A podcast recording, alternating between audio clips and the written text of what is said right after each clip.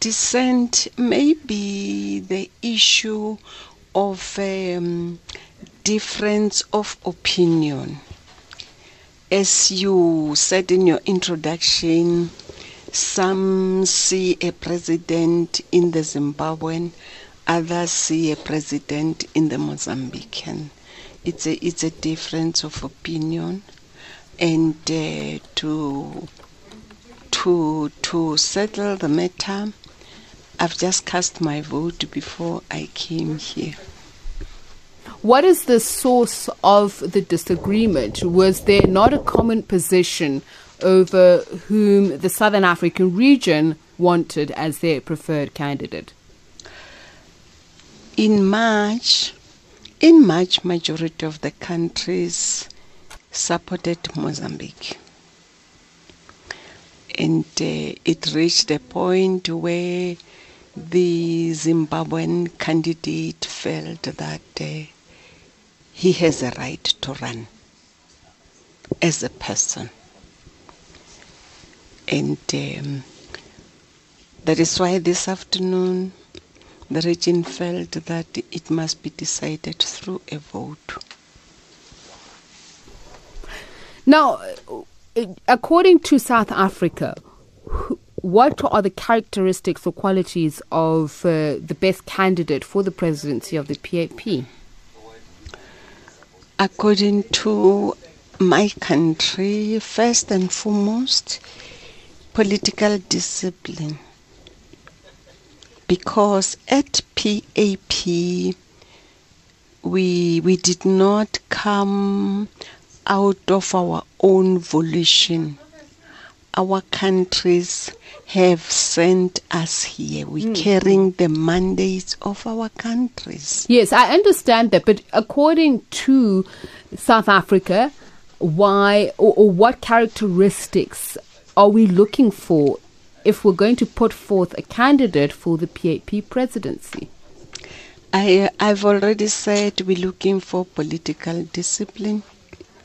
We're looking for track record in your political organization as well as in governance.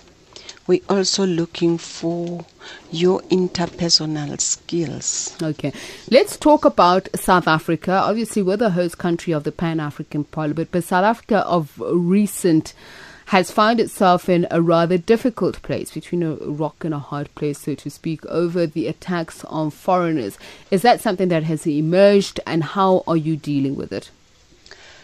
I'm not sure, Tsebi, whether you're referring to the violence, which some people call xenophobia. That's what I'm referring to, the attacks against foreigners. Yes, the well, the violence has happened, and uh, South Africa as a country has unequivocally indicated its disapproval, its disgust but Tsebiso, I think all leaders, to my knowledge, at a particular summit, have condemned the violence. They even went beyond Tsebiso. The violence is but a symptom. It's a symptom. The heads of states are looking beyond the symptom. Why does it happen?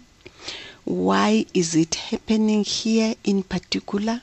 Third question Can we say it's only typical of South Africa or is it happening in other parts of the world? We are informed, records exist showing that um, the greener pastures, people from Africa not only seeking greener pastures from South Africa, uh, in the Mediterranean Sea, we learn boats are capsizing, carrying Africans seeking greener pastures elsewhere in Europe. So our leaders, I think, are right to look beyond the symptom and begin to interrogate the causes. What is it? What is it that is pushing the people out of their countries, wherever country they come from? What, what are the pushing factors? and what are the pulling factors where they are going. So, okay. yes, so Tsebiso, oftentimes the temptation is very, very uh, great, is very strong. The temptation to blame uh, the country where the violence is happening.